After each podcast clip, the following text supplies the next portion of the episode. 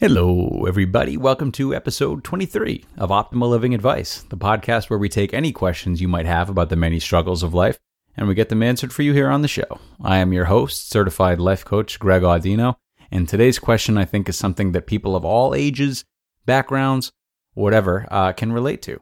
It's easy to let friends walk on us a bit sometimes, and today we will discuss how to address these dynamics in a practical way. So, let's hear what this viewer had to ask.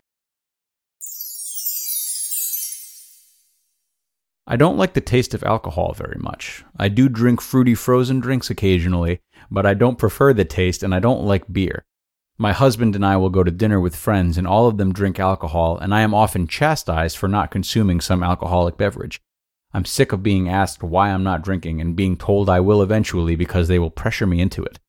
How do I tell these people to leave me alone about not drinking? To me, alcohol is expensive, and why would I want to waste my money on something I don't even like? Thank you. You're welcome. Good question. We haven't really addressed peer pressure or confrontation here yet, so we've got some new ground to cover, which I always enjoy. Uh, before we get to discussing what you can do to get them to leave you alone, though, let's first just make sure we know who or what exactly you are responding to, or at least make an effort to know that. A hole a lot of us fall into is deploying these sort of flailing responses to people that are built more upon frustration than they are understanding. Most often, this is because we create enemies out of these people in our minds based on the images we have of them. The problem is, these images aren't necessarily true, and it takes a lot more effort to get to the truth of those images than it does to box these people up and start screaming at them. So, let's just first talk about who these people are and what their intentions might be, more importantly. So before proceeding, I will interrupt myself to ask everyone listening to raise their hands uh, if they have done too much thinking for other people and jump to assumptions about their intentions. If the sound was wobbly for a second, that's because my arm just shot right up. I, for one, am guilty, guilty, guilty of this. But here's the thing assuming the intentions of others is something that we do naturally. We sort of have to. No, we won't get the answers, and we don't want to put words into people's mouths, but while we're generating our assumptions anyway, it's important to give equal opportunity to all potential sides of the story. So let's see how this works for you. Now, I'm feeling as though there might be some tension rising between you and these friends. I might be wrong. Either way, let's just look at all the options. So, sure, they might be bullying you. They might be annoyed with you. They might be wondering what's wrong with you. They might be thinking you're cheap. Or they might be trying to help you unwind. They might be trying to form a bond with you. They might be trying to get you to challenge yourself. They might be lightheartedly joking with you. They might even be trying to get you to drink with them because they wish they had the courage to stop drinking, and having you drink as well makes them feel better about their inability to stop. The point is, there are a lot of options based on any number of ways that they might express themselves and their feelings towards you. And the only way to hone in on these forms of expression and feelings is through healthy communication not by jumping the gun and communicating based on an assumption that revolves around one of the many options that I listed, not to mention roughly a, trillion other possibilities that I did not list. The bottom line is let's make sure you are not misinterpreting friendship as an attack, or maybe even vice versa. Let's also bear in mind that not everyone is a master of reading body language or picking up hints, especially after getting cross eyed from a few frozen margaritas. If you've not ask them at all up to this point not to chastise you, then they have no reason not to. As long as they feel you're taking their chastising in stride, you shouldn't expect them to just stop without you taking action. I mean, why would they? There has clearly been a, lapse in communication, and though it might be nice if they were more aware of your feelings, they're not. And it's your responsibility to make them aware so long as you feel there's a problem.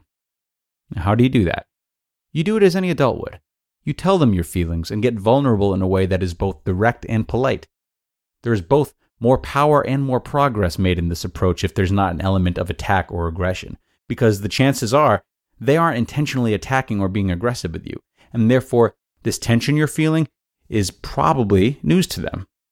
Confrontation of any kind can be hard, though, especially if you feel you're at the point of boiling or aren't used to confrontation. So, if you're still feeling uneasy or uncertain as to how you can confront them gracefully, don't be afraid to take your time and plan the process out first. don't be afraid to take a few minutes, close your eyes, and visualize yourself confronting them. Recreate the scene in detail. Well, not recreate because it hasn't happened yet, but create the scene in detail. Imagine it. Imagine what restaurant you might be at, what time of day it might be. Maybe you're at the same table you're always at. A few drinks have been had. Maybe your husband's getting a little frisky under the table. Maybe maybe someone's already thrown up in the corner. Maybe they tease you once more, and what a perfect time it is to say what you need to say. Envision your feelings in this moment. Consider what language you can use that your friends will identify with, and practice out loud saying to them what you have to say to them in a way that speaks to both your feelings and theirs. Practice this as much as you want. Get a script together, say it out loud. It doesn't make you a weirdo, it just makes you prepared. It might seem a bit scary or difficult at times while you're preparing this, this masterpiece, but it's important to realize that a confrontation like this goes beyond just whether or not you want to have drinks.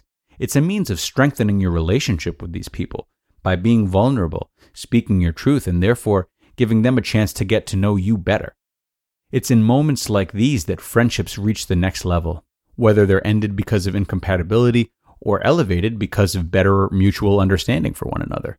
And strengthening your relationship with your friends, regardless of the outcome, also strengthens your relationship with yourself. You're making a choice to live in a way that's more in line with who you are, and through it, you're either better preparing yourself to filter out the people that no longer serve you.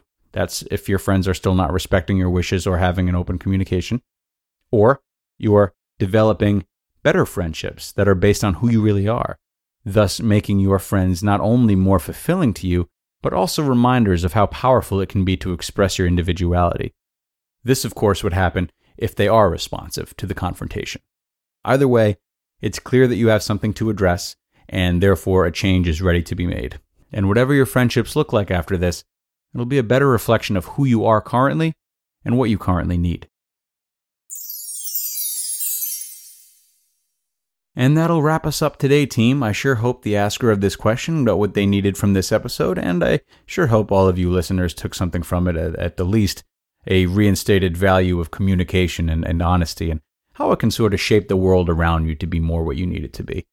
Sometimes communication starts by just getting your feelings out to any old person, though, and if that old person is me, you can email me and the rest of the Optimal Living Advice team with the questions of your own at advice at oldpodcast.com. Again, that is advice at oldpodcast.com.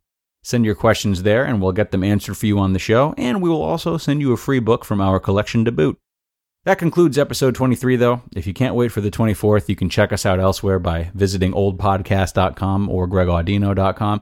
And we're on Instagram as well. I am at Simply Greggles and the whole team is at Old Podcast. So give them a look see. Thanks for tuning in for this episode, friends, and we sure hope you will do the same next time. And take care.